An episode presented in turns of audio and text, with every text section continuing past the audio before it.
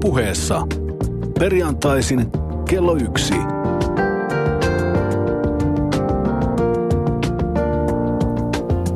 Lindgren ja Sihvonen. Oikein hyvää iltapäivää, rakkaat kuulijat. On aika taas hieman viritellä kokeellisen luontoista urheilupuhetta. Viime viikolla mm, yritimme ottaa hieman tällaista tota, kansojen välistä yhteyttä äm, Suomesta Saksaan, Pasilasta Berliiniin, Schöneberiin, mutta yhteydet hieman katkeilivat, joten olemme päätyneet siihen ratkaisuun, että ehkä on järkevämpää hoitaa Lindgrenin ja Sihvosen urheilupuhehommat ihan samasta studiosta käsin, joten olemme täällä taas mylleröimässä. Me olemme siis Lindgren ja Sihvonen. Kyllä, näin se lähtee. hieman, hieman improvisoidusti eri tyyliin tällä Joo, kertaa. Tomi, ää, oletko valmiina? Älä seiso siellä kulmauksessasi nyt suorin polvin. Sinulla ei ole nimittäin siihen nyt varaa. Mm-hmm. Ota, ota, ota peliasento. Näytä. No niin. Joo, peliasento on hyvä. Erittäin minä, hyvä. Minä nimittäin tulen kohta päällesi. Aha, Ve, ve, ve, ve, veit syyskautta pisteen 10-7. Ja nyt tilanne on 11-7, kun Jukka Jalonen Peijakas tuomitsi viimeksi yhden erikoispisteen sinulle. äärimmäinen erikoispiste oli kyllä kyseessä, mutta, Joo, mutta otetaan vastaan kaikki. Joo, mutta sopiiko jos aletaan väitellä urheilusta? Totta kai sopii. Ja ö, me olemme vähän nyt tässä ö, säilyttäneet tämmöisiä aiheita, joita ehkä osittain oli tarkoitus viime viikollakin liippailla, mutta olemme Kyllä, kyllä. tuoneet ja päivittäneet niitä tähän päivään. Mutta tässä on kolme äärimmäisen tiukkaa aihetta, jotka sitten sen jälkeen tällä kertaa tuomioi studiossa, ö, tu- tuomitsee studiossa mukanamme oleva futsal-guru, futsal-ammattilainen Panu Autio. Meillä on toinenkin vieras Toivon mukaan vielä studion saapumassa tilanne elää koko ajan, katsotaan mitä tapahtuu, mutta lähdetään väittelyyn ja sen jälkeen ö, pätevä futsal-mestari saa olla tämän päivän tuomarina. Petteri, oletko, oletko sinä siellä valmiina? Hei, kato nyt tätä asentoa. Va- va- vasen käsi edessä, oikea takana. No niin. Mahtavaa. Antaa mennä. No niin. Tomi, kun olit viime viikolla siellä Berliinissä, niin kysyn sinulta, olitko silloin sunnuntaina ja maanantain välisenä yönä kärkyllä netin tai muun kautta Anaheimin Honda Centeriin? Valvoitko siellä läpi yön ja katselit niitä huikeita juhlallisuuksia keskellä yötä, jota mainekkaan Teemu Selänteen vaiheella järjestettiin? Katsoitko? Kyllä. Tomi, olikohan se Aksa Sorjanen täältä meiltä Yleltä, joka saneli Facebookissaan, että seuraavaksi Teemu parantaa Ebolan, lentää Marsiin ja neuvottelee maailman rauhan. Minun talonpoikaisen urheilumyksen ei mahdu, että jotakuta yksittäistä urheilijaa hehkutetaan ja paietaan niin kuin kai Teemun osalta nyt tehtiin. Itse en katsonut sitä tietenkään, koska mä oon perheenisä ja silloin yöllähän nukutaan ja aamulla täytyy pistää lapset kouluun. Et tietenkään en seurannut sitä. Ää, en oikein ymmärrä, että ketä ja mitä varten yhtä kuitenkin verrataan itsekästä ja itsekeskeistä pelaajaa noin miehissä juhlitaan, siis tätä Teemua. Täyttääkö Teemu juhlinta jotakin tyhjiä aukkoja ihmisten elämässä vai mikä kumma siinä on? Minä katson mieleltäni Teemun vanhoja pelejä ja niitä, joissa hän oli hyvä, loistava pelaaja. Mutta esimerkiksi Vancouverin, Vancouverin olympialaisessa Teemu vaelteli varjojen maalla, kun ei ymmärretä, mikä on viivelähtö. Ö, minun mielestäni tämä vei meni aivan yli tämä koko juhlinta. Ja tämä koko episodi johtaa vain entistä korkeampiin pelaajapalkkioihin ja lystimaksat fanit kukkarosta. Tämä, tämä on niin kuin vähän semmoista iljettävää ää, tähtikultin muodostamista. Nostit sitten esiin Teemu Selänteen viimeisiltä pelivuosilta Vancouverin olympialaiset, jossa vähän vaelleltiin varjojen mailla. Tästä olisikin ollut kiinnostavaa puhua vähän tarkemmin vielä viime viikolla Jukka Jalosen kanssa, joka täällä oli, koska vähän tuli sellainen vaikutelma ehkä, että Jukka Jalosen valmennussysteemi ja Teemu Selänne eivät ihan välttämättä sillä parhaalla mahdollisella tavalla kohdanneet. Mutta vastaväitteeni kuuluu näin. Itse väitän, että Teemun paidannostoseremonia oli juuri sen näköinen, kun saattoi odottaa. Tavallaan Teemu Selänteen itsensä näköinen, ja tietysti niin onkin varmasti. Siis se on ollut Anaheim Ducksin juhla, ja se on ollut Teemu Selänteen juhla, jota he ovat olleet yhdessä tekemässä. Se oli tavallaan tämmöisen niin kuin teemumaisen, hieman niin kuin, te, yhtäältä vaatimattomuuden, mutta toisaalta valtavan pompy, pompöösiyden yhdistelmä. Ja koko, koko homma heijasteli myöskin sitä, millainen supertähden status Selänteellä on siellä toisessa kotimaassaan Kaliforniassa. Öö, seremonia oli ihan Hollywoodia kyllä, ja se oli lähes kristillistä symboliikkaa täynnä, ja omaan makuunkin kyllä ehkä turhan siirappinen koko koreografioineen, ja varsinkin ehkä musiikkivalintoinen. Muista tämä pitkä kohtaus, jossa Teemu ensin yksin, ja sitten perhe kainalossaan seurasi pah- paidan kohoamista ylöspäin mahtisointujen jyllätessä. Se oli jo vähän kuin olisi mies seurannut omaa ylös, ylösnousemustaan tai muistotilaisuutta, kuten viime viikollakin taisin mainita. Mutta toisaalta mä sanoisin sen, että Petteri, me ei kumpikaan oltu paikan päällä. Tuollaiset tapahtumat järjestetään nimenomaan niille, ketkä siellä hallissa oli seuraamassa sitä sille yleisölle.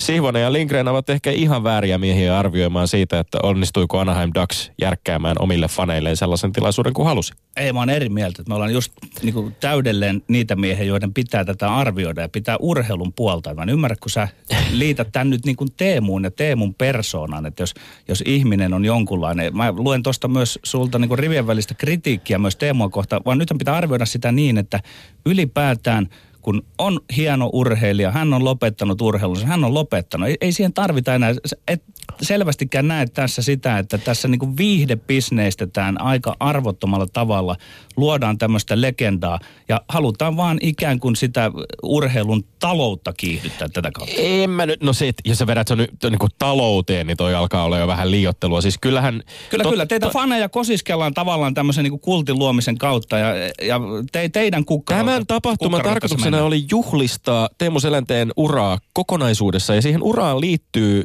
rakas Petteri, myöskin paljon muuta – siihen kokonaisuuteen, siihen uraan liittyy paljon myöskin muuta kuin sitä, että mitä Teemu Selänne on tehnyt kaukalossa. Siitä mä olen samaa mieltä, että itse asiassa urheilu olisi voinut siinä mielessä olla keskiössä, että kun näytettiin tällainen kooste Teemu Selänteen urasta, niin siinä oli yllättävän vähän itse asiassa peliklippejä. Siinä oli yllättävän vähän klippejä Teemun uran ajalta ja siitä, että me, me, niin kuin, olisi ollut kiva nähdä vähän enemmän lätkää no siinä niin, tilanteessa. Nyt, nyt, nyt alat lähentyä äh, minun kantaani, että, että urheilupää edellä pitäisi mennä, eikä tämä tämmöinen niin tähtikulttipää. Kyllä, mutta ei, no siis ta, tavallaan pitä, sit siinä olisi voinut olla urheilu ehkä enemmän hieman läsnä, mutta samaan aikaan mä oon myös sitä mieltä, että Teemu Selänne tavallaan niin kuin urheilijana, siitä on paljon puhuttu, että mitä hän tekee kaukalon ulkopuolella sen lisäksi, että mitä hän tekee kaukolon sisäpuolella. Se, että millainen roolimalli mahdollisesti hän on ja muuta.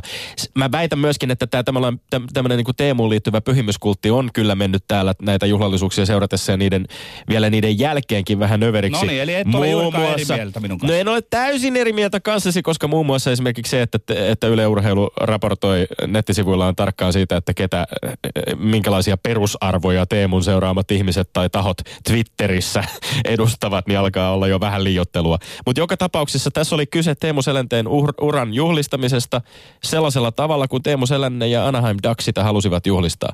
Ja se tehtiin paikan päällä tilaisuudessa, jossa me emme olleet paikalla. Ja sinä Ei. olet täällä vetämässä mattoja sen tilaisuuden jalkojen alta, näinkö? Punaista mattoa Teemun jalkojen alta. En, vaan olen urheilun puolesta täällä sinnikkäästi ja leppymättömänä asian tiimoilta. Äh, niinpä tietysti. Vuoden urheilijavalinta meni aivan nappiin. Vuoden urheilijavalinnoista kohuttiin taas oikein urakalla ja pääsääntöisesti tuota keskustelua seurattua näytti siltä, että kaikki valinnat on tehty väärin, mitään oikeita lajeja ei osata arvostaa ja koko kaala pitäisi räjäyttää taivaan tuuliin.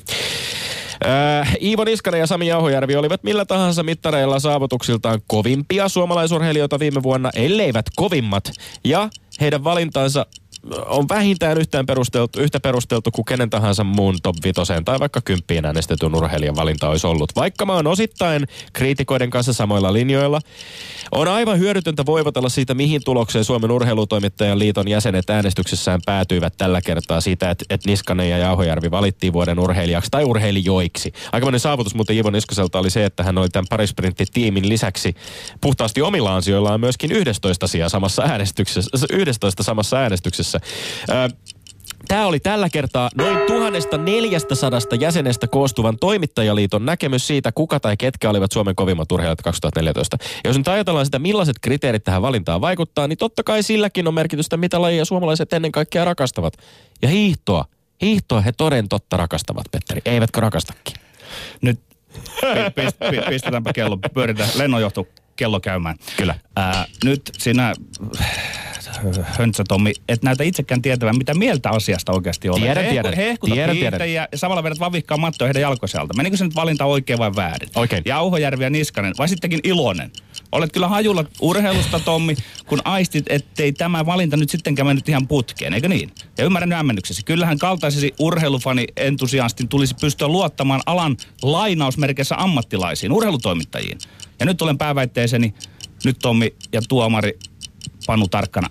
Vuoden urheilijan valinta pitäisi ottaa pois urheilutoimittajilta. Miksi? Siksi, että näihin useimpiin miehiin pätee se Raimo Summasen kuolematon muotoilu, jonka mukaan suurin osa urheilutoimittajamiehistä oli niitä poikia, jotka eivät kyenneet osallistumaan normaalille liikuntatunnille, vaan heidät pantiin tunniksi kävelemään koulua ympäri.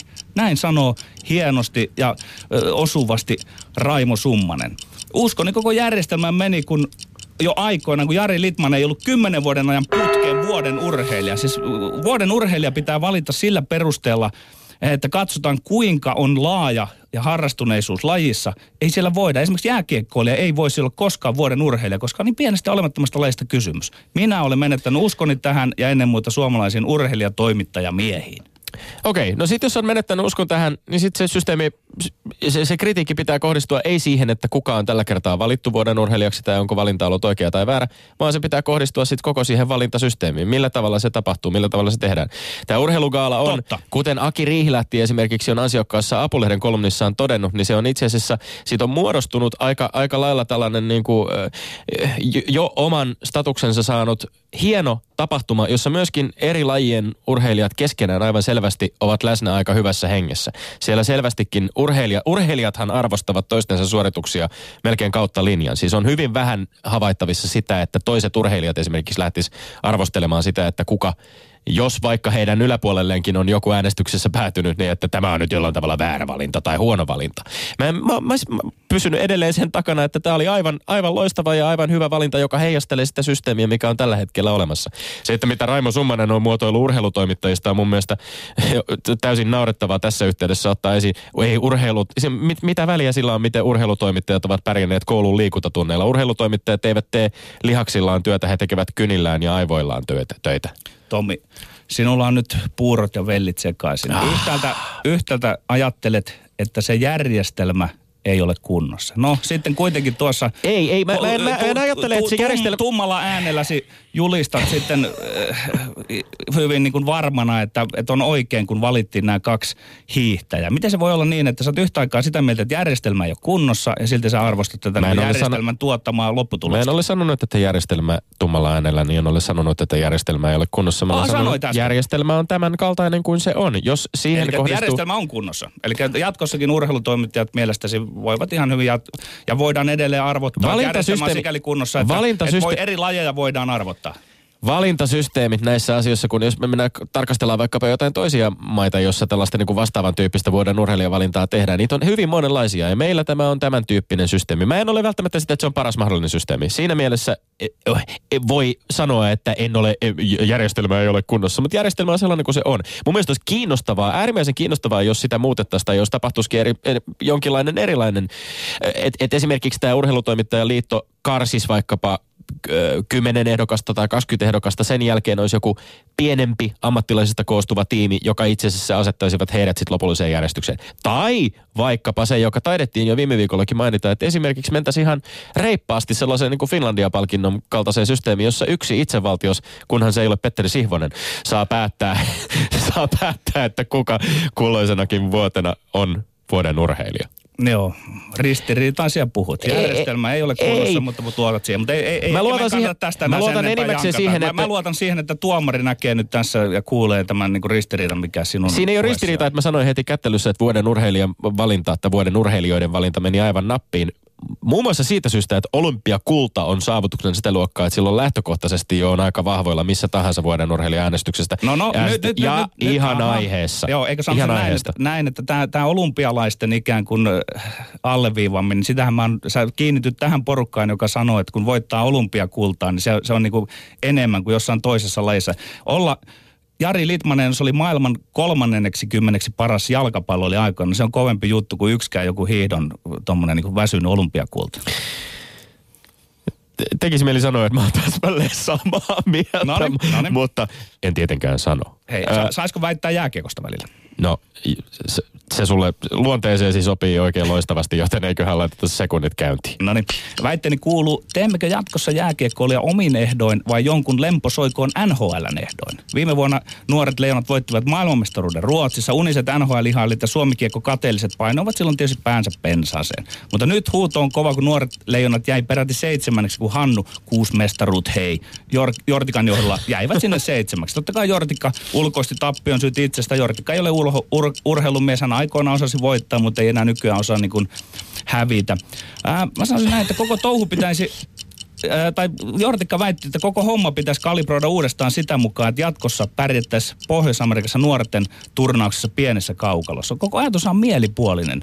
Jortikkakin esitti, että pitäisi muuttaa jotain, että jatkossa pärjätään nimenomaan Pohjois- Pohjois-Amerikassa. Hei, mitä ihmettä? Me pärjäämme nuorissa leijonissa, eurooppalaisessa kaukalossa ja aikuiset pärjäävät sitten kyllä helposti myös pienessä askissa. Hopeaa summasen johdolla 2004 maailmankapissa, Jalosen komennossa pronssia 2010. Väitteeni kuuluu, meidän on jatkettava omalla erityisellä tiellämme, on pelattava meidän peliä jopa sillä uhalla, että meiltä ei lähde määrä sen enempää pelaajia edes NHL.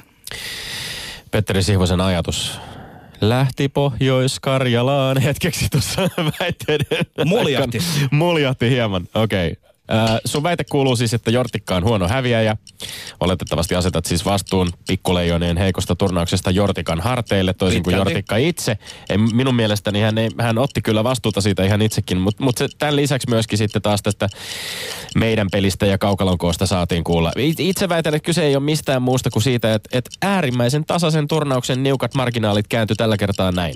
Ja ä, uskomattoman heikosta ja tehottomasta ylivoimapelistä läpi turnauksen. Noilla, siis nolla ylivoimamaalia koko turnauksessa on sellainen tilasto, että sillä ei kyllä kovin pitkälle pötki missään turnauksessa. Käytännössä Suomen mahdollisuudet meni 1-2 Slovakia tappioon otteluun, jonka laukaukset Suomi vei 38-12, mutta onnistui silti jotenkin häviämään.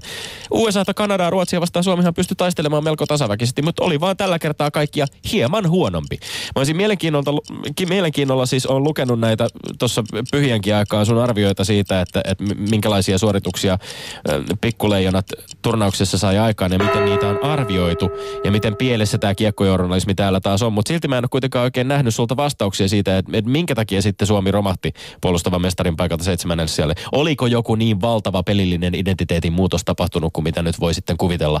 Ja nimenomaan niin kuin Karri Kiven ja, ja sit hän, häntä seuranneen Hannu Jortikan, että oliko valmennuksesta kaikki kiinni? No lyhyt vastaus tuohon viimeisimpään kysymykseen, että kyllähän Jortikan pikkuleijonat, nuoret leijonat pelasivat semmoista välimat, välimallin lätkää, että se ei ollut sen kummemmin sitä meidän peliä, eikä se ollut mitään Jortikan omaa peliä. Mutta sitten Tommi, puhunko minä epäselvästi täällä studiossa, kun et, et saa pointistani kiinni.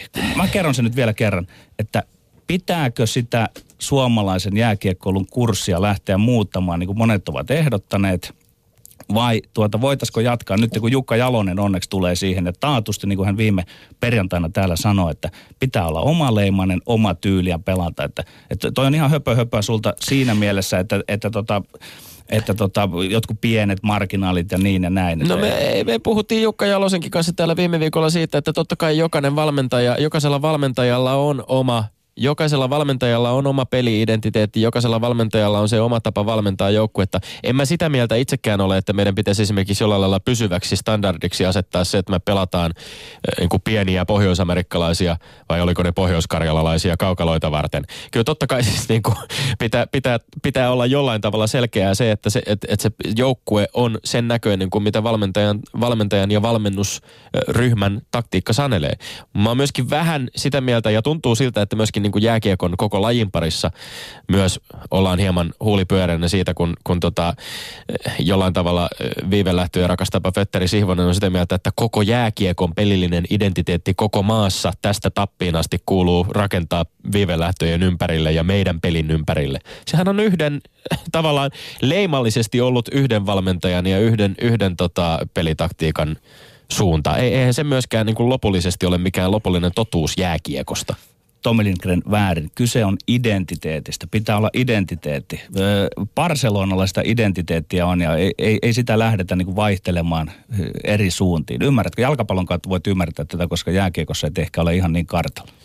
Ymmärrän kyllä. Peli-identiteetti tuntuu olevan hieman hukassa ja varmaan vastuu tästä ensisijaisesti kuuluu nimenomaan päävalmentaja Hannu Jortikalle. Siitä huolimatta oli myöskin hienoa huomata, että siellä oli pelaajia, yksittäisiä pelaajia, Julius Honka ja se Puljujärvi, jotka kyllä loistivat sen turnauksen aikana.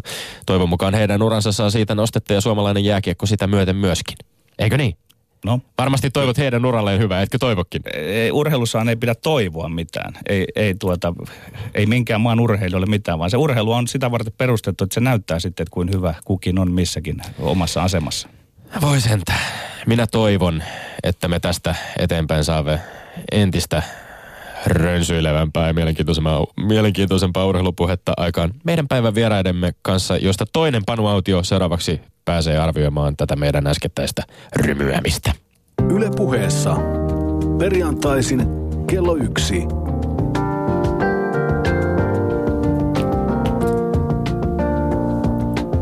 Lindgren ja Sihvonen.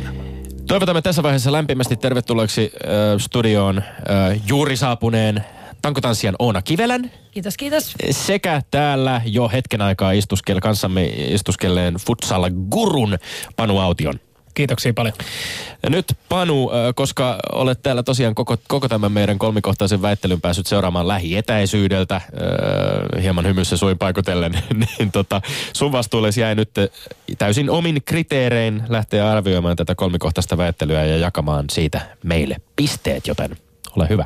No kiitos. Ensinnäkin täytyy sanoa, että erittäin tiukat väittelyt oli ja, ja hyviä argumentteja molemmilta, että hatunnosto siitä ja, ja tota noin, niin oli, oli ilo seurata tätä, tätä vierestä ja ensimmäinen, ensimmäinen väittämä liittyy tähän Teemu Selänteeseen ja, ja tota, Tommilla oli mun mielestä siinä aika helppo tehtävä, että puolustaa Teemua, koska kaikkihan rakastaa Teemua ja sillähän löytyy niinku miljoonia argumentteja ja Petteri valtakunnan provokaattorina, niin tota, otti tietenkin tämä vastakkaisen näkökulman siihen niin, ja onnistui mun mielestä ihan hyvin siinä, siinä, että vaikka sielläkin jotain, jotain tällaisia, että mun mielestä tämä sun talousargumentti oli vähän, se oli vähän heikko. Alkoi mennä vähän liian Kyllähän pitkälle. tota, jääkiekko ja urheilubisnes tarvii faneja.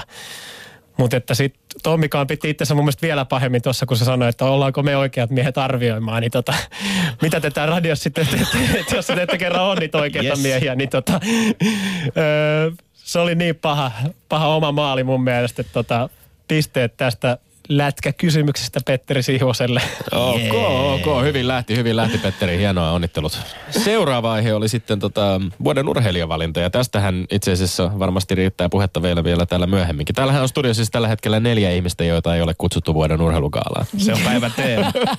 Kyllä. Niin. Jälkipuinti. Niin, jatka, jatka vaan Panu. No niin, joo. Ö, ottamat kantaa tuohon vuoden urheilijavalintaan, niin, niin tässäkin oli hyvin mielenkiintoista kuunnella tätä keskustelua ja, ja vähän lähdettiin välillä, välillä tota, aika mielenkiintoisille poluille. Öö, mm, mun mielestä se on aina, aina hyvä argumentti, jos puhutaan, että olympiakulta ja sitä pitää arvost, arvostaa ja, ja mä tykkäsin, kun Tomi nostit sen esille siinä lopuksi sitten vasta. Ja Petteri oli ihan hyviä argumentteja, mutta, mutta sitten sit ammuit itseäsi jalkaa ja, ja, muakin vähän jalkaa, kun sanoit, että ei pienten lajien tyypit voi saada tätä. Ai, Et ai, ei, ai, sitä, ai. ei, sitä voi, ei sitä voi näin yksiselitteisesti rajata mun mielestä. Että et, ö, sitä pitää tapauskohtaisesti aina arvioida ja, ja tota, tällä systeemillä ymmär, ymmärrettävä valinta, niin kuin Tommi sanoi, että systeemistä voi olla montaa mieltä, valinnasta voi olla montaa mieltä, mutta Tommille tästä pisteet argumentoinnista. Tiukka, tiukka. Onnittelut, yksi, yksi, onnittelut, kiitos, kiitos. Tommi. Yksi, yksi tilanne. Nyt mennään viimeiseen ratkaisevaan. Aa, voi voi sentään. Lätkän pariin taas. Pikku Leijonista oli puhe lopuksi. Ja Joo. Jortikasta muun muassa. Joo. Mistä te muuten väittelit? Hyvä kysymys. niin kuin Tommi ei saanut kiinni se mun, mun siitä pääväitteestä, että et, et ei pitäisi lähteä muuttamaan, mutta pikkusen Tommilta taisi lipsahtaa siihen, että, että aina mennään turnaus kerrallaan ja vähän muutellaan niin ja näin. Ja mä olen sen kiinteämmän identiteetin kannalla. En tiedä, oliko tämä hyväksytty Tommi tämän, että nää, tässä oli ehkä se ero.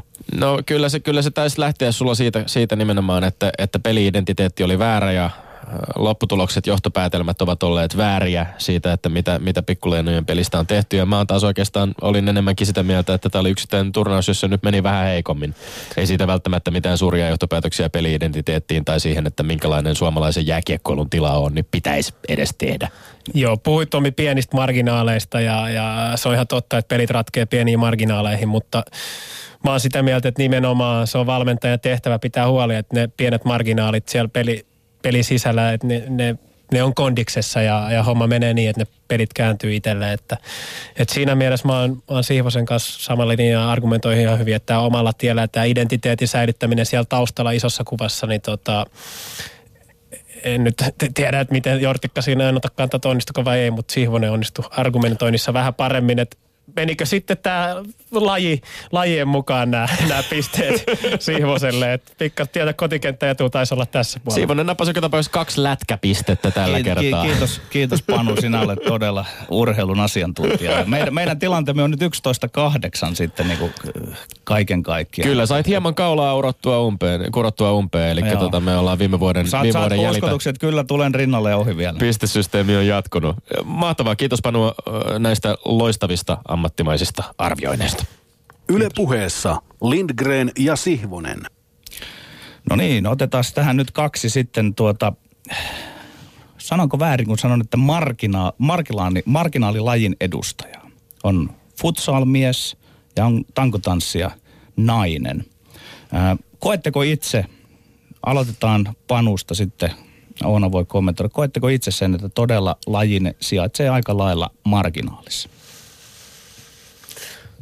No, en mä varsinaisesti koe, että me mikään hirveä marginaalilaji oltaisi, että harrastajamäärät on niin suuria Suomessa ja, ja varsinkin maailmalla, että et futsal on sellainen massojen laji, mutta ehkä, ehkä vielä valtamedioissa me ollaan oltu marginaalissa, että siinä mielessä oot oikeassa. Minkä tyyppisistä harrastajamääristä puhutaan? Suomessa, kansainvälisesti? No Suomessa on, on, on siinä mielessä vaikea arvioida laji, koska voi harrastaa samalla lisenssillä kuin jalkapalloa. Mutta palloliiton viimeisimmät arviot on noin 30 000. Ja mä just, just on sellainen muun muassa palloliitolla ja, ja koululiikuntaliikuntalla on sellainen yhteinen futsal skaba-projekti, että kaikissa alakouluissa on tällainen futsal skaba menossa, että sitten näitä Näitä muun muassa koululiikuntatunneilla ja muualla niin kuin isot, isot massat harrastaa kyllä. Onko tämä se tavallaan reitti, jota pitkin ehkä, ehkä pitäisi myöskin pystyä enemmän ja enemmän etenemään? Että se on nimenomaan koululiikunta, josta se lähtee. Että tavallaan niin kuin nuoresta pitäen, pienestä pitäen lapsille myöskin muotoutuu sellainen kuva siitä, että tämä on yksi laji muiden ihan yhtä varten otettavien lajien jalkapallon, jääkiekon tai vaikkapa salibändin, koripallon, ää, lentopallon ohella, jota voi, voi harrastaa. No joo, tot, totta kai mä toivoisin, että se olisi vahvemmin niin kuin mukana. Se on, se on helppo ja, ja hyvä laji koululiikuntaa ja, ja isoissa jalkapallomaissa, Espanjassa, Brasiliassa vaikka, niin, niin se nimenomaan siellä nuorissa, niin se on todella laajoja ne massat, jotka harrastaa. Että iso osa jalkapalloilijoista siellä aloittaa, aloittaa myöskin futsalilla sen, sen harrastamisen. Ja vaikkapa Italiasta on sellaisia tilastoja, että siellä on futsalin harrastajamäärät on huomattavasti suuremmat kuin jalkapallon harrastajamäärät, kun puhutaan ihan niin kuin pelaajamääristä. Tietenkin se on häilyvä raja, että missä menee futsalin ja jalkapallon raja, että, että sen määrittely on, on joskus hieman va- vaikeaa ja epäolennaista. Että siinä mielessä ei kyllä olla marginaalissa. Miten Oona Kivelä, tankotanssi on aika uusi tuore laji myöskin urheilulajien joukossa ja, siihen liittyy varmasti monenlaisia ennakkoluuloja, monenlaisia käsityksiä. Koetko urheilijana olevasi suomalaisen urheiluelämän tai, tai kansainvälisesti koetko olevasi marginaalissa? Huh, mä en ole pitkä aikaa ollut näin kauan aikaa hiljaa. Oi Jesus.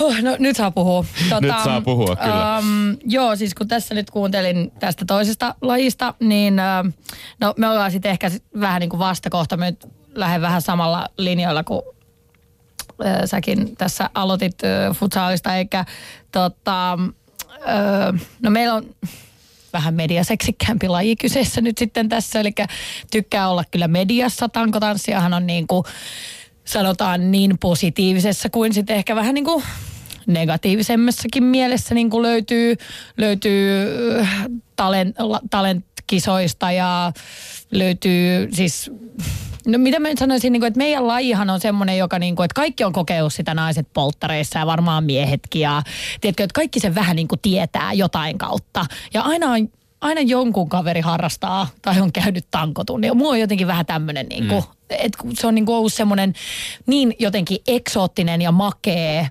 tämmöinen uutuuslaji jossain vaiheessa ja on niin kuin vieläkin. Mm. Siis että vieläkin jotenkin musta tuntuu, että... Mutta kuitenkin siis niinku tällaisessa pitkässä kaavassa, vasta ihan viime vuosina. No, no aivan, koska siis mä oon harrastanut tankotanssia nyt semmoisen kuusi ja puoli vuotta. Ja mä muistan, että silloin kun mä aloitin tankotanssin, niin silloin tuli ensimmäinen tankostudio Suomeen. Ja mä menin siis, mä istuin lentokoneessa, luin jotain fitnesslehteä ja näin. Siinä esiteltiin New Yorkin makeimmat uudet tota, tämmöiset fitnesslajit. Ja sitten siinä oli niinku tankotanssi ja mä että wow. Niin tämä reissu, reissu liittyi siis äh, telinevoimisteluun, jota, Joo, jota joo, silloin, kyllä. silloin tota, äh, joka oli silloin sun laji. Ja, Kyllä, ja joo. Ja sitten ihan vahingossa näin jutun vaan tankotanssista ja, ja menin niin kuin heti testaamaan sitä. On niin kuin, että älyttömän makea. Ja ihan sattumoisin sitten, että tosiaan oli rantautunut jo yksi tankostudio sitten Suomeen. Mutta nyt tällä hetkellä, kun mä sanoin, mihin tahansa maahan mä menen, kyllä nyt kaikista maista löytyy tankostudioita. Ja niin kuin, että et, et, mun on pakko myöntää, että mä en oikein tiedä, mikä on nyt niin kuin marginaalilaji ja mikä ei. Että mulle tää on niin kuin tää on joka puolella, kaikki tämän tietää, kaikki on saanut melkeinpä jopa kosketuksen siitä, ellei itse, niin Voi, voi, onko, onko kohtuutonta sanoa, että, että tavallaan tämmöisessä niin kuin lifestyle-mielessä mainstreamia ja urheilumielessä marginaalia? Joo, joo. Ja, ja tietenkin hyvä juttu näin, että siellä on niinku, kosketuspintaa on niinku just tässä lifestyleissa niin paljon, että sitten oma, oma lajinsahan on sitten tämä, joka sitten kilpailee tässä. Nyt kun mä kuuntelen Panun todistusta tuosta futsaalista ja sitten Oona sinun puhettasi tankotanssista, niin tässä nyt ikään kuin tavallaan käy ilmi se, että ne on kuitenkin suurempia lajeja, mitä esimerkiksi minä olen edes ajat, tullut ajatelluksi. Mm, sama täällä. Niin, mutta on, onko tässä nyt sitten joku tämmöinen niin kuin viestinnällinen ja kommunikaation liittyvä ongelma, että tuota, te- esimerkiksi te kaksi ette ole vain itse osaltanne Suomessa saanut riittävästi puheenvuoroja. Nyt te olette täällä Yle puheellaan, saatte esitellä sitä lajia, mutta, mutta, mutta onko tämä niinku kommunikaatio, viestintäongelma? No jos mä vaikka aloitan, niin tota, öö, me ollaan molemmat ol- lajit oltu aika vähän aikaa Suomessa, että totta kai se ottaa aikansa ja, ja öö, puhuttiin äsken noista urheilutoimittajista, jotka tekee nämä valinnan, niin valinnan vuoden urheilijastakin, niin se on aika sellaista jossain määrin konservatiivista jengiä, että pitää lämmittää. Niillä on ne omat suosikkilajit, mitä ne tykkää seurata ja näin, niin tota, sitten kun tulee uusia lajeja, niin se ei ole niin ihan helppoa päästä sinne mukaan. Korpeako se joskus oikein, kun seuraat niitä keskusteluja, te joudutte olemaan siellä vähän sivussa siinä lajin kanssa? No kyllä se tietyllä lailla korpea, mutta sitten toisaalta mä ajattelen sen myöskin niin, että mm, se tavallaan se huomio ja, ja se arvostus ansaitaan sillä hyvin tekemällä duunilla. Et, et se esimerkiksi, että futsal on nyt päässyt, päässyt enemmän esille viime aikoina mediassa ja, ja että tekin haluatte mut tänne kertomaan futsalista, niin mä koen, että se on, se on merkki siitä, meidän lajin parissa me ollaan tehty hyvin duunia ja siitä pitää olla niin kuin ylpeä ja tyytyväinen. Mutta toki mä oon edelleen koko ajan tuntuu siltä, että ei me vielä ehkä saada ihan niin paljon arvostusta kuin ansaittaisiin. Miten Oona? No, mun on pakko myöntää, että mä oon ollut tosi tyytyväinen itse asiassa tähän arvostukseen. Ihan, mä muistan silloin vuonna 2009, kun mä voitin ensimmäisen kansainvälisen kisan, niin siitä oli Hesari kirjoitti heti seuraavan päivänä oli koko sivun juttu tankotanssista. Ja siitä eteenpäin mun mielestä mä oon ollut niin kuin ihan tasaisesti kyllä mediassa. On se sitten TV, radio, printti, että mun on pakko myöntää, ja kansa, siis nimenomaan kansa, että silloin kun mä oon näitä treenivideoita ja sanotaan kisavideoita pistänyt YouTubeen, niin sehän on niin kuin lähtenyt ihan käsistä se toiminta. Niin menestys on myös sellainen, mitä suomalainen urheilukansa rakastaa. Panu Autio, Suomi on äskettäin, eikö niin, po- Pohjoismaiden mestaruusturnauksessa. Te, te voitte, tässä tulit, mä kuuntelin haastattelua, jossa olit äskettäin just palannut tuota turnauksessa, jossa, jossa olitte kaataneet Norjan Joo, me tosi joulukuussa voitettiin Pohjoismaiden mestaruus ja ensimmäistä kertaa. sitä, sitä, niin, sitä Joo. myöten Pohjoismainen mestaruus. Eli, Kyllä. eli tavallaan, oot, o, mit, mitä mieltä oot siitä, että, että tässä on, mulla on käsissäni esimerkiksi toit mukana tämän ö, Futsalista ö, nimisen kirjan, jota, jota suosittelen ehdottomasti kaikille. Kirja Futsalista, jossa käydään läpi sekä tämän lajin historiaa, sen nykytilaa, ehkä myöskin, sit myöskin keskustelua siitä, että millä tavalla on esimerkiksi yhtymäkohtia jalkapalloa, mikä, mikä siitä erottaa. Mutta, mutta tämä menestys on mun mielestä aina semmoinen kiinnostava, kiinnostava pointti. Mä haluan ehdottomasti kuulla myöskin Oonan, Oonan kommentit siihen, että et, onko se sellainen, mitä, mi, mitä kautta niin suomalaisen urheilukansan sydämet lopulta voitetaan, että onnistutaan myöskin, niin kuin, koska jos ajatellaan esimerkiksi jalkapalloa, niin menestystä ei ole ihan kauheasti vuosien varrella suomalaisessa jalkapallossa päästy, päästy nauttimaan tai siitä nauttimaan. Olisiko, olisiko futsal ehkä semmoinen kuin laji, jossa meillä olisi paremmat mahdollisuudet? No varmaan se menestys on tosi tärkeä tekijä ja, ja ehkä mä näkisin niin, että ennen kaikkea se, että voitetaan sen suomalaisen urheilumedian sydän, mm. niin, niin siihen vaaditaan menestystä. Et meillä on paljon lajeja, jossa on mielettömästi harrastajia, jotka ihmiset niin kuin rakastuu siihen lajiin. Niin kuin futsalissakin ne, ketkä pelaa, niin ne, ne dikkaa siitä niin paljon, että ne niin kuin... Eivät ne, lähde lajin niin, parista. Niin, Mm. niin, rakastuu siihen ja ei, ei halua lähteä pois, mutta sitten että se, että päästään niin kuin isoihin otsikoihin, niin se vaatii menestystä. Suomalainen ilmasto luulisi myöskin, ja tämä, niin kuin se, se, että lajia harrastetaan sisällä ja siihen niin kuin treenausmahdollisuudet on myöskin olemassa koulun liikuntasaleista lähtien, niin voisi kuvitella, että, se, niin kuin, että puitteet ovat ihan hyvät. Niinpä, kyllä, kyllä. Ja varsinkin jos halutaan niin kuin pallon potkimisessa menestyä, niin, niin ehkä se- se on, se on realismia, että futsalissa meillä on hyvät mahdollisuudet menestyä. Oonakin vielä olet oman lajisi kolminkertainen maailmanmestari, joskin olen ehkä saanut semmoisen käsityksen, että maailmanmestaruus käsitteenä on ollut vähän häilyvä tankotanssin, tankotanssin parissa. Voitko vähän avata sitä, mitä, mitä tarkoittaa se, että sä oot kolminkertainen maailmanmestari? Joo, ja mä haluan lisätä tuohon edelliseen vielä tuosta menestyksestä, että mä oonkin vähän sitä mieltä, että suomalaiset ei lähde diggailemaan menestyjiä. Mun mielestä ollaan niiden niin kuin, vähän pidetään niiden puolia, jotka aina melkein menestyy. Ja oltiin niin lähellä, mutta ei. Mutta ei se haittaa. Ensi vuonna mennään uudestaan ja mennään taas kattoon. Niin kuin nämä suomalaiset urheilijat, jotka menee olympialaisiin vähän katsomaan, että minkälainen fiilis siellä on. Niin kyllä mua niin kuin ärsyttää sellainen suorastaan. Miksi lähetetään jotain urheilijoita jonnekin olympialaisiin katsomaan, mikä se meininki siellä on ja tulemaan niin kuin sijalle 57. Et mun mielestä missä on nimenomaan se suomalainen niin kuin into niistä, niitä menestyjiä kohtaan. Täällä on näitä menestyjiä. Niin hei, back us up. Mä haluan vielä palata tässä nyt siihen, että tietysti minut vakuutti se, että kun sinä Oona olet moninkertainen maailmanmestari, mutta haluan palata vielä siihen tiettyyn kommunikaatioon. Tomilla taitaa olla siellä, on, löytyykö tota sitaatti siitä, eh, millä tavalla itse asiassa minäkin Oona sinun lajiisi nyt sitten tutustunut, on se, että otit Facebookissa voimakkaasti kantaa siihen, että että tuota, sinut olisi periaatteessa pitänyt kutsua sinne urheilukaalaan. Niin tässä puhuttiin vuoden, vuoden urheilijavalinnasta ja, ja, ja urheilugaalasta ja, ja tota, lähes 6000 laikkia ja 556 jakoa tällä hetkellä tuossa taanoin, käsittämätöntä. taanoin 12. tammikuuta tekemässä, tekemälläsi Facebook-postauksella, jossa lukee olen urheilija, olen suomalainen urheilija, olen tuonut maahani jo kolme MM-kultaa lajistani. Huomenna Helsingissä järjestetään taas jokavuotinen urheilukaala suomalaisille urheilijoille. Olen täysin ennakkoluulottomasti uudistanut lajiani Suomessa sekä maailmalla telinevoimistelupohjani ansiosta. Lajini on tankotanssi, pole sport ja kansainvälisesti lajin on tunnustanut FIG, Fédération Internationale de Gymnastique sekä Sport Accord.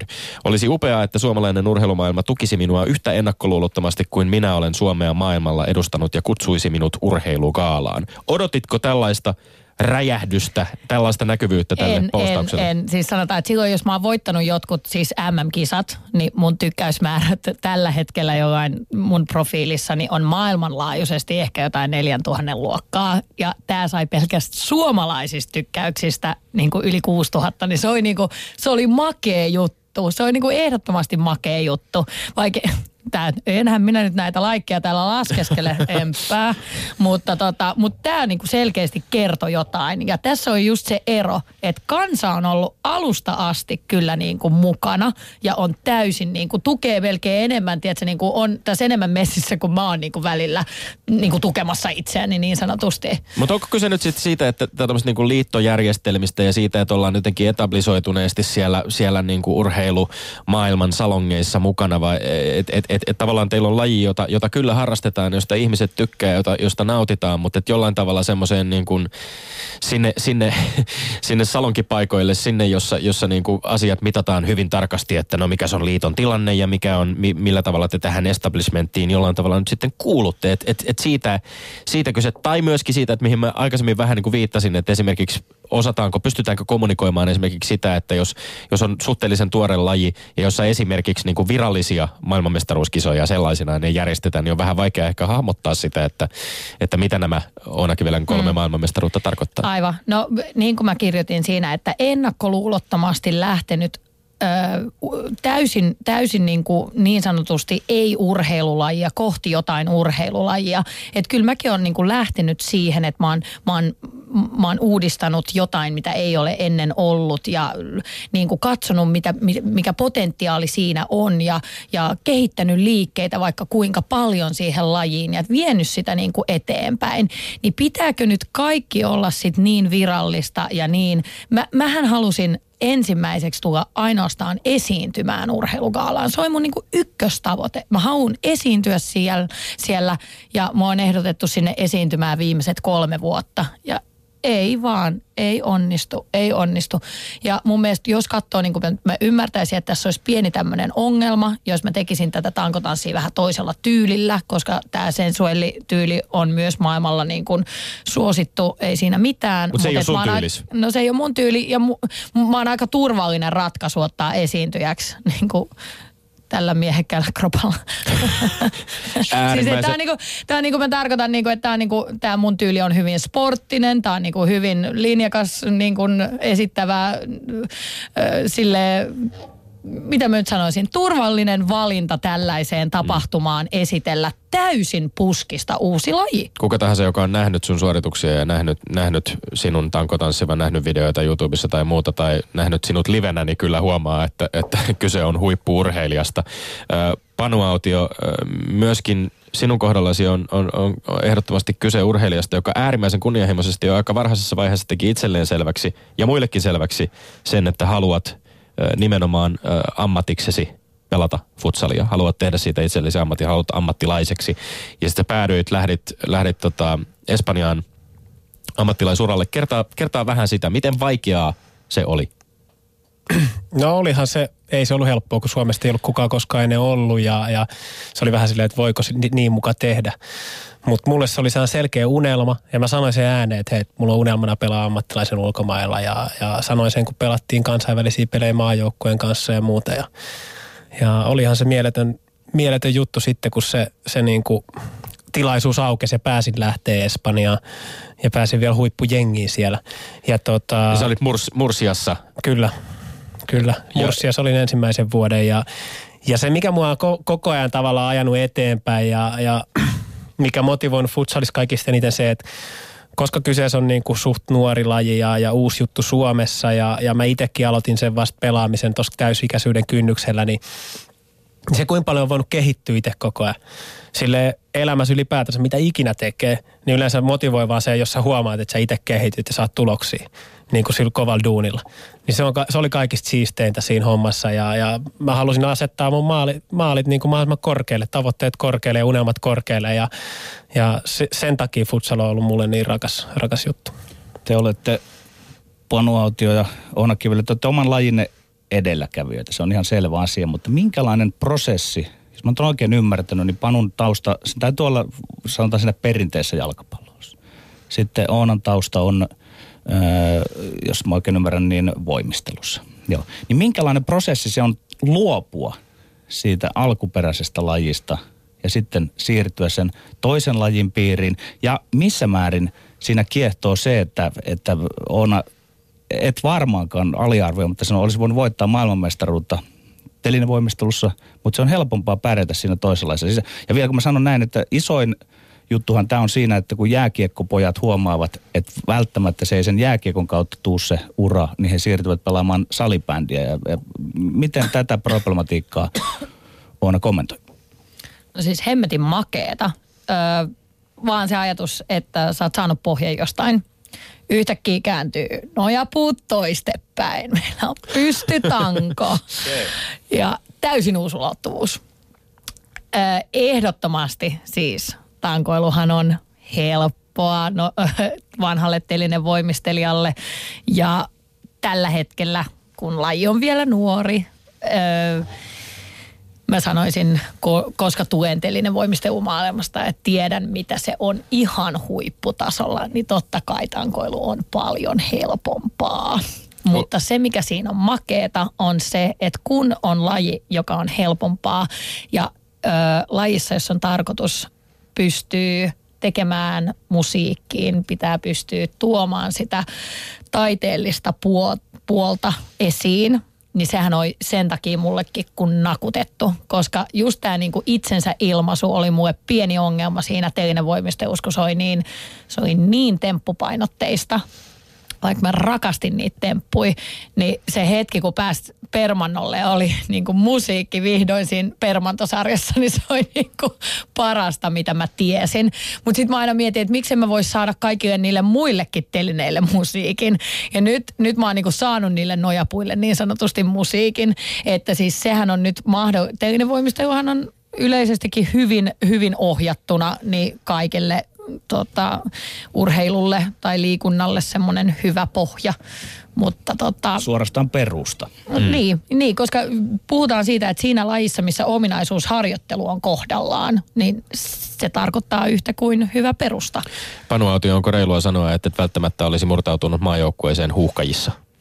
Ja kyllä se, kyllä se pitää ihan paikkansa. Että. Ja millä tavalla se, tämä Petterin kysymykseen palaten, niin millä tavalla sitten, mi, mi, millaista oli luopua jalkapallosta ja, ja siirtyä futsalin paliin? Ja mikä oli futsalissa sellaista, mikä, mikä sä huomasit, että, että minkä takia se laji nimenomaan tuntui sit soveltuvan sulle paremmin? No jalkapallo on kuningaslaji ja mä koen, että me ollaan futsalin kanssa vähän niin kuin samaa perhettä. Että sillä lailla mä en, en koe, että on luopunut jalkapallosta hirveästi. Että futsalin ominaisuudet sopii mulle paljon paremmin. Se on vähän kokonaisvaltaisempaa kuin jalkapallo, että siinä pitää osata kaikkia hyökätä ja puolustaa ja oivaltaa peliä nopeammin. Että jalkapallossa enemmän pärjää sellaiset erikoismiehet, että sulla on topparit ja sulla on laita, laita pelaajat, jotka juoksee kovaa ja sulla on hyökkäät, jotka tekee maaleja, mutta ne ei välttämättä hyökkäät osaa puolustaa, mutta futsalissa sun pitää osata kaikkea ja se kiehtoo mua siinä, tämä kokonaisvaltaisuus. Ja tietysti nuoressa Oliko, myös... oliko sulla vaikea futiksen puolella, siis äh, jalkapallon isommalla kentällä, oliko vaikea löytää jotenkin omaa paikkaa sitten pelaajana tai se, että mikä sopii sulle parhaiten? No kyllähän mua vähän joka paikalla siellä pelutettiin, mutta tota noin niin sitten ehkä, ehkä just se pieni tila kiehtoi mua ja nopeamman, enemmän maaleja, enemmän tilanteita, enemmän niin kuin isompi va- mahdollisuus vaikuttaa sulla itsellä siihen peliin, kun sä pääset koskemaan enemmän palloa, vähemmän pelaajia kentällä. Niitä on niin kuin, niitä tosi paljon niitä, miksi tavallaan mun mielestä futsalissa korostuu jalkapallon parhaat puolet. Ja sitten vielä jos puhutaan lajina, niin onhan se on nuori laji, niin kuin Oona tuossa puhui, niin se on paljon tavallaan nuori kehittyvä laji, se on paljon ketterämpi ja siinä on paljon enemmän vapauksia. Ja jalkapallo, vanha iso jättiläinen kuningas jalkapallo, niin se on myös aika konservatiivinen ja jähmeä tietyllä tavalla. Ja tota, totta kai myös menestys kiehtoo, että et, et on, pääsee, on mahdollisuus päästä menestyä ja ole paras. Niin. Oona, sulla oli kommentoitava. Ja ky- mun on pakko myöntää, että kyllä mä voin ihan myöntää, että telinen voimistelu oli mulle liian vaikea laji. En, mä niinku rakastin sitä yli kaiken, mutta koko juttu on vähän se, että, että se minkä takia se oli vaikea laji oli sen takia, että se vaati niin äärettömän niinku tietyssä iässä. Niin kuin esimerkiksi, että yhdeksänvuotiaana mun olisi pitänyt siellä niin kuin hillua ihan koko ajan.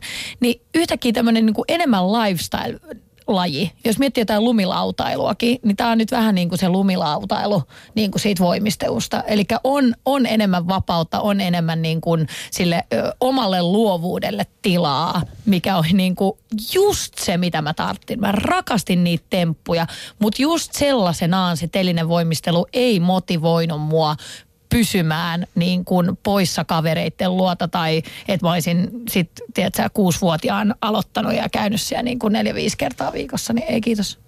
Yle puheessa. Perjantaisin kello yksi.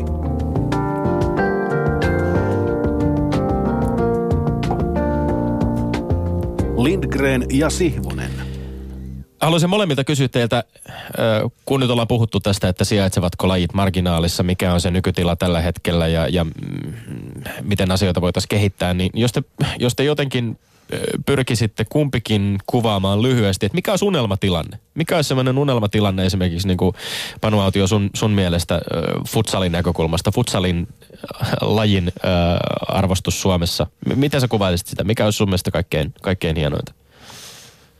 No kyllä mun mielestä se lähtisi kaikki siitä, että, että meillä pitäisi olla hyvä juniorityö ja, ja mä toivoisin, että koululiikunnassa otettaisiin futsal vahvemmin mukaan ohjelmaan, koska se sopii niin hyvin kouluihin ja, ja tota, siinä on valtava potentiaali sitä kautta kehittää ja mä toivoisin, että meillä olisi elinvoimaisia seuroja, jotka pystyisi niin kuin kestävällä tavalla pyörittämään omaa toimintaansa ja, ja sitä kautta ne pohjat olisi niin vahvat, että me pystyttäisiin myös kansainvälisesti kilpailemaan huipulla ja, ja ihan Euroopan mestaruudesta. Sä oot puhunut esimerkiksi siitä siis, että mi- minkälainen asema tietyissä ö, Etelä-Amerikan maissa futsalilla on ö, myöskin Etelä-Euroopan maissa. Se, siitä ö, olet myöskin maininnut muualla, että kuinka niin kuin siis monet ihan maailman tunnetuimmista huippujalkapalloilijoista Messi ja Neymarin myöten heillä on futsaltausta, että se jopa näkyy heidän, heidän peliotteistaan.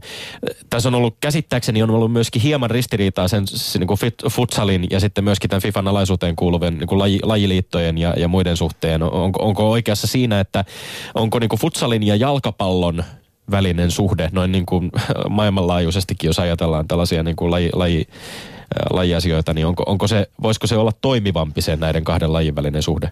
Voisi olla, ja, ja, mutta sanotaan, että älykkäimmät jalkapalloihmiset ja jalkapallomaailma on oivaltanut sen, että miten paljon futsal voi antaa myös jalkapallolle. Et Euroopassa on suurin osa huippupelaajista on pelannut nuorena futsalia ja nykyään on myös huippuseuroja, isoja eurooppalaisia seuroja, muun muassa Italiassa Juventus palkanut niin futsal-valmentajia opettamaan niitä tiettyjä diiteilejä pelissä, mitkä futsalista tulee, tulee vahvemmin esille. Eli tavallaan palatakseni tuohon Petterin kysymykseen, kyse ei ole missään nimessä sellaisesta niin kuin laivaehtoehdosta, joka on sitten niille futaajille, jotka ei oikein pärjää siinä niin kuin ison jalkapallon parissa.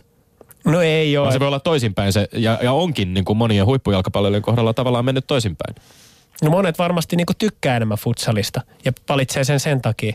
Mutta toki sit, siinä vaiheessa, jos, jos on kaksi sopimusta tarjolla FC Barcelona futsaliengistä ja futisjoukkueesta ja toinen on, on tota 10 000 euroa ja toinen on 10 miljoonaa euroa, niin, niin voi sekin vaikuttaa sitten siinä.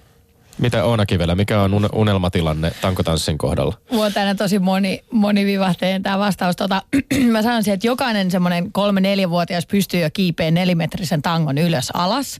Sitten siinä vaiheessa, kun nämä teinit, jotka hengaa tuolla ostarilla, niin hengaakaan perjantai-iltana enää siellä ostarilla. Niin on mielettömät tuollaiset pole night outit himassa, kun niillä on se oma tanko siellä. Niillä on hyvät musat päällä. Sitten tota, öö, pääsee siellä pyörähtelee omassa kotidiskossaan ja sitten tietenkin mä voitan ensimmäisen olympiakullan ensimmäisissä tota, tankotanssin olympialaisissa, tai siis sitten kun joku kaunis päivä näin tapahtuisi, että tämä tankotanssi siellä olympialaisissa olisi. Jos ei ole, we're cool with it. Mutta tota, ää, ja sitten siinä olisi joku taustalla joku mieletön, tiedätkö, tämmöinen tota, suomalainen hyvä sävellys siellä, joka olisi semmoinen tosi edgy ja tosi semmoinen niin kuin makea, uuden tyyppinen. Olisi vähän klassista, olisi vähän konemusa, olisi niin kuin kaikkea, niin kuin todella, todella niin kuin semmoinen niin kuin jykevä paketti. Tämä olisi nyt mun niin kuin visio. Upea muotoilu. Vähän palautan keskustelua vähän niin kuin tylsempään ja realistisempaan suuntaan. Nyt sitten tässä, ei, mutta oli hieno, hieno sinänsä tuo kuvailu. Miten koette, oletteko huomannut, että Suomi olisi, olisi vähän semmoinen niin kuin lajikade maa? Mä nimittäin arvostan sitä, että te molemmat olette tietyllä lailla löytäneet sen väylän toteuttaa ja urheilla itseäni. Mun arvion mukaan eri lajien piirissä valmentajat, seurajohtajat ikään kuin väkisin pitävät suorastaan niitä tuota, omia mussukoitaan se, juuri sen tietyn lajin piirissä. Mitä Panu? No, en mä tiedä laji kade, mutta ihan varmasti voitaisiin tehdä enemmän yhteistyötä yli, yli lajirajojen. Ja, ja mun mielestä urheilukulttuuri lähtee just siitä, että arvostetaan kaikki lajeja niin kuin yli lajirajojen, eikä olla sitten kateellisia toisen menestyksestä, jos siinä kylässä nyt tämä jääkiekkojoukkue kerää enemmän yleisöä kuin jalkapallo ja koripallo, ja sitten ollaan kateellisia ja ja tota, Mutta pienessä maassa, siitä. pienessä maassa on äärimmäisen tiukkaa kuitenkin se vääntö niistä resursseista, siitä, siitä jotenkin siitä lajien elintilasta. Joo, totta kai mä ymmärrän, että silloin kitkaa syntyy, että jos me, me, mekin haluttaisiin vaikka enemmän treenivuoroja ja sitten kinastellaan salibändiä koripallon kanssa, että kuka niitä saa, niin tota, siellä voi syntyä sellaista kateellisuutta, mutta mut enemmän pitäisi saada niin kuin yhteistyöt seurojen välin, lajirajojen yli, koska meillä on niin paljon osaamista. Onneksi meillä on jotain avauksia nyt ollut nämä maajoukkueen valmentajat palloilulajeissa vaikka istunut saman pöydän ääreen. Tämän tyylistä hommaa me tarvittaisiin mielettömästi lisää mun mielestä. Entäs tuleva olympiavoittaja Oona Kivelä? joo, ole, täällä, ole, joo, täällä, no niin, minä. Viittaat siinä, hyvä. Niin tuota, miten on? Äh, oletko tunnistanut tämmöistä lajikateusulottuvuutta suomalaisessa urheilussa? Ja me jatkan vielä tuohon nopeasti. Siis äh, tankotanssin pariinhan tulee hyvin monista taustoista, hyvin monista lajeista. Ei puhuta pelkästään esimerkiksi telinevoimistelusta, puhutaan myöskin rytmisestä, puhutaan, puhutaan ehkä paletista, puhutaan eri, eri lajien harrastajista. Joo, no telinen voimisteunit on tunnetusti myös yksi näistä lajeista, jossa on hirveätä draamaa ja niin kädenvääntöä niin kuin valmentajien kanssa ja vanhempien kanssa. No varmasti joka ikisessä urheilulajissa näin. Mutta että ainakin mä haluan näyttää esimerkkiä niin kuin taitolajin harrastajana kaikille näille rytmisille ja telinevoimistajille, jotka sitten ehkä jotenkin tunnistaa tai kokee mut niin kuin vähän sinne samaan kööriin heidän kanssa. Niin ainakin se, että, että kun mä treenaan, niin mulla on kivaa. Että onko teillä kivaa? Ja niin kuin näyttää niille nuorille ja niille lapsille esimerkkiä siinä, että mä treenaan kovaa ja mulla on aina kivaa salilla. Että tota, ottakaa siitä mallia. Mä haluaisin jollain tavalla komppaa tässä nyt tätä uudisraivaa ja asennetta ja sitä, sitä teidän pyrkimystä myöskin saada, saada teidän lajejanne äh, näkyvämmin esille. Jos tuolla nyt radioiden äärellä on, on ihmisiä, jotka haluaisivat itse lähteä harrastamaan tai heillä on ehkä lapsia, jotka he haluaisivat tuoda joko tankotanssin tai futsalin pariin, miten kannattaa edetä? Panu, miten, jos joku on kiinnostunut futsalista? No futsalissa on sellainen tilanne, että suuri osa junioritoiminnasta tapahtuu enemmän e- edelleen jalkapalloseurojen alla. Ja vähän viitaten tähän edelliseen keskusteluun, niin, niin mun mielestä se on ihan luonnollista, ihan ok. Että se on hyvä, että futsal tekee paljon yhteistyötä jalkapalloseurojen kanssa ja se on ihan luonnollista. Että varmaan sinne paikalliseen jalkapalloseuraan ja tota noin, niin sanoa valmentajalle, hei, että mitäs nämä futsalsarjat ja futsalvuorot, että sitä lisää. Entäs Oona? No, mähän on niin kuin työni puolesta omistan siis lasten ja nuorten kuntoklubi Gymin ja puhun niin kuin senkin puolesta, että mä en ole niin laji edellä. Vaikka mä oon itse tankotanssia, niin mun mielestä kaikista makeinta on se, että sä pystyt harrastamaan liikuntaa, tutustut eri lajeihin, mutta että se perusta on kunnossa. Ja sitähän me meillä meidän saleilla just nimenomaan tehdään. Mutta että on se sitten nuorille sitten, kun hautaa jo vähän niin kuin mennä eteenpäin siinä, että hei, että se ihan perusliikunta ei niinku riitä, että nyt hautaa joku laji. Että se on niinku selkeä ehkä siellä kouluikäisissä, missä ha, niin kuin tulee kiinnostusta, niin sitten mun mielestä niin meillä on hyviä, hyviä tankostudioita niin kuntokeskuksissa kuin sitten ihan yksinään siis tankoilu kouluja.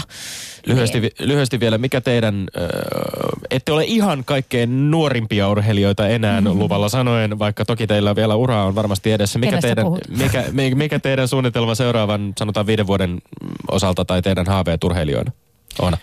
Öö, naulita se MM-kulta sieltä seuraavat viisi vuotta. Mahtavaa. Entäs Panu? No mä haluaisin, että futsal pääsee MM-kisoihin ja EM-kisoihin. Et meillä on arvokisat iso unelma joukkueena, että se on, se on seuraava, seuraava iso tavoite. Et askel kerrallaan, että Tämä on, tämä on meidän iso yhteinen unelma ja meillä on hyvässä vauhissa. Nyt me voitettiin viime viikolla Montenegros esikarsinnat ja, ja päästiin jatkoon Okei, okay, mitä askeleita vielä vaaditaan? No sitten on seuraava vaihe Puolassa. Maaliskuussa on seuraava karsinta turnaus. Et... Miten realistisena pidät tätä tavoitetta? On se ihan realistinen, mutta vaatii ihan superonnistumista. Että pitää olla, pitää olla autio ja kaikkien muidenkin kova siskus siellä. Suurkiitos äh, vierailustanne Panu Autio ja Oona Kivelä.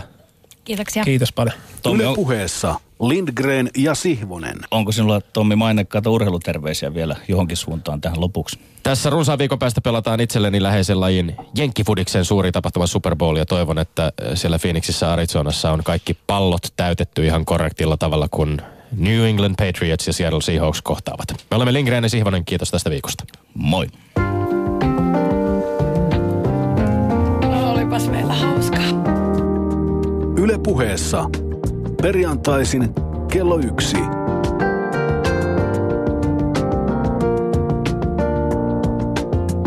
Lindgren ja Sihvonen.